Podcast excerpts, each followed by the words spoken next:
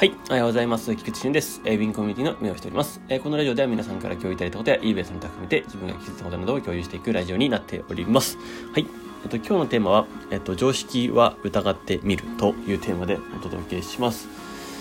えー、その前にまずお知らせです。えっと、11月27日ですね、えー、埼玉県でオフ会を行います。えー、バーベキューです。えー、ぜひですね、えー、本当に楽しい会になっておりますので、えーぜひぜひご参加ください。えっと、11月、今日が17ですね。なので、あと、締め切りまで、あと3日です。11月20まで申し込み受け付けます。ので、ぜひよろしくお願いします。はい。えー、まあ、連絡掲示板などに、えー、またはいつも投稿している、えー、記事の一番下に、えー、そこから詳細ページ飛べますので、ぜひご覧ください。よろしくお願いします。はい。え、また、えっ、と、えっ、と、近々、また、ズーム懇親会の方も、えー、企画していきますので、えそちらも楽しみにしていてください。来週の水曜日ですかね、えっと、11月24日にやろうかなと思ってます。よろしくお願いします。はい。えそして、そして、早速本題に行きたいと思うんですけども、えっと、常識を疑ってみるというところなんですが、まあ、これは、よく、あの、えー、だまあ、よくあるということが、え大事なことだなとは思ってはいるんですけど、なんかですね、最近、そのある、まあ、YouTube 側の機能として、まあ、その低評価表示をなくすっていうのがあったじゃないですか。まあ、時事ネタを取り扱う気もあんまりないんですけど、えっと、低評価の表示が減ると。え減るじゃないか。えっと、なくなると。えー、まあ、それに、そのことによって、やっぱりその発信者側が、まあ、見られなくなるから、まあ、傷つきにくくなるよねって、いじめとか防止になるよねみたいな、嫌がらせとかの防止になるよねっていうのが、まあ、その、YouTube 側の、意図としてあるという感じですね。まあ、これにおいては、まあ、賛否両論あったみたいなんですけど、まあ、その賛否両論は、まあ、私にとっては別にどうでもいいんですけれども、ええ、その賛否両論の中の一つとしてですね、あの、なんか、ユタポンっているじゃないですか。いるんですよ。あのなんか少年革命家っていう。少年革命家でしたっけ？はい、起業家みたいな人がいますけど、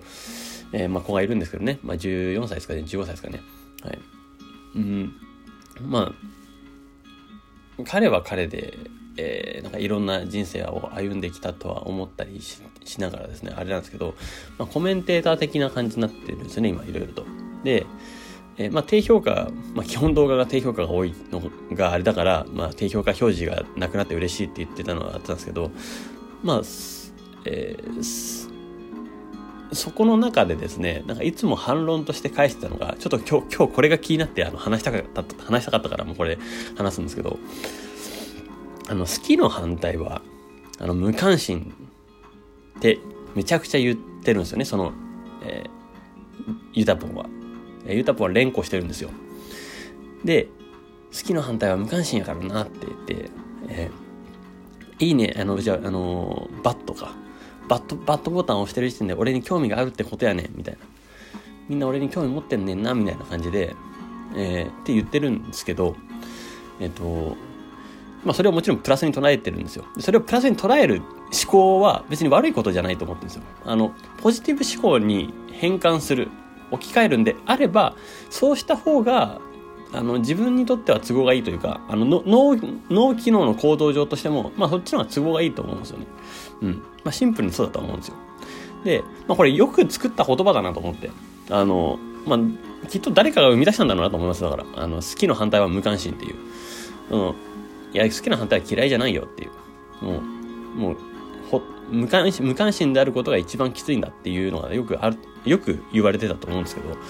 最近これ本当かな？なんか自分ももちろん信じてた。だかずっと結構これ割と信じてた方だったんですけど、いや、これ本当かな？とか思いながら、別に好きの反対ってやっぱ普通に嫌いじゃねって思ってみたんですけど、あのー、これ、これはですね、あのー、まあだって、ね、あの、まあ今日の朝活でもちょっと、あの、えー、別の話題で、それが自分の中では勝手に思っただけなんですけど、まあネガティブフィードバックをつけるとか、そうだと思うんですよね。別にあれ無関心だからつけるっていうか、普通にもう嫌だったから嫌いだったからつけるっていうのだと思うんですよね。うん。とか、いや、バットをつけるのって別に無関心、だから無関心、だから無関心の反対は普通に関心があるだと思うんですよね。う。関心があるの反対が無関心だと思うんですよね。まあ、それの対極だなとは思っていて。で、好きの反対は、まあ、好きって好意があるっていうことだから、それの反対はやっぱ嫌いだよなとか思いながら、別に無関心であることが、えー、全てじゃない、あの、反対の対をなすことではないなと思っていて。うん。好意があるんだったら、やっぱり、あの、それ相応の行動に伴うわけじゃないですか。逆に行為、プラスの行動を伴ってると思うんですよね。で、逆に嫌いになってる場合は、えっと、嫌いの行動が伴うと思うんですよ。うん。まあ、そのバットをつける、まあ、そのネガティブフィードバックをつけると思うんですよね。だからこの、なんか、あの、言葉が、言葉尻ってうまくできてんなって、ちょっとなんか、ユタポンがやたら連呼してたから、ちょっとふと、ふと常識を疑いたくなったっていうね、あれなんですよ。うん。だからめちゃくちゃ、えっと、ユタポンは、まあ、ま、守るしかないんですけどね。自分を守るしかないんで、で、そう言うとは思うんですけど、なん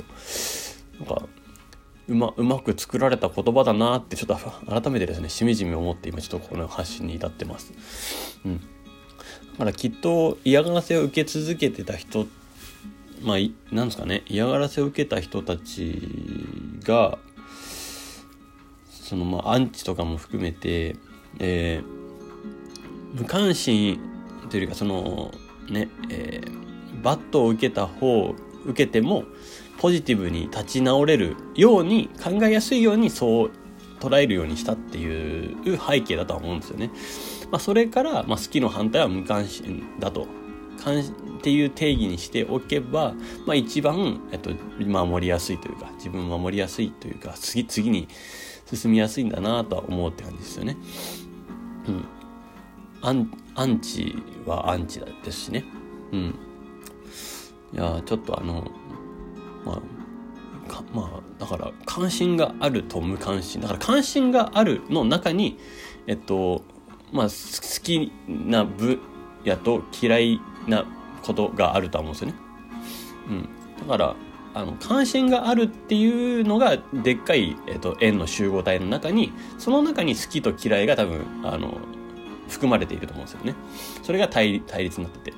で好きと嫌いの対立ので大外で、まあ、バッと、えっと、関心があるっていうのがあってそれに対立されてるのが無関心だなっていうようなまあシンプルにそうだよなと思いながら。うん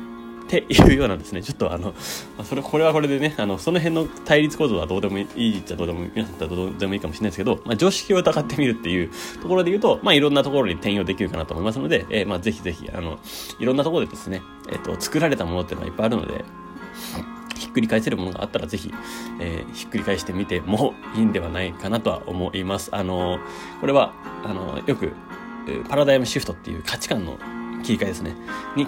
え大きく影響することですので、まあ、ぜひ、えっと、試してみてください。はい。ということで、えー、今日の、えー、ラジオはこれで終わりたいと思います。えー、素敵な一日をお過ごしください。エビ、ンコミュニティの菊池俊でした。ではまた。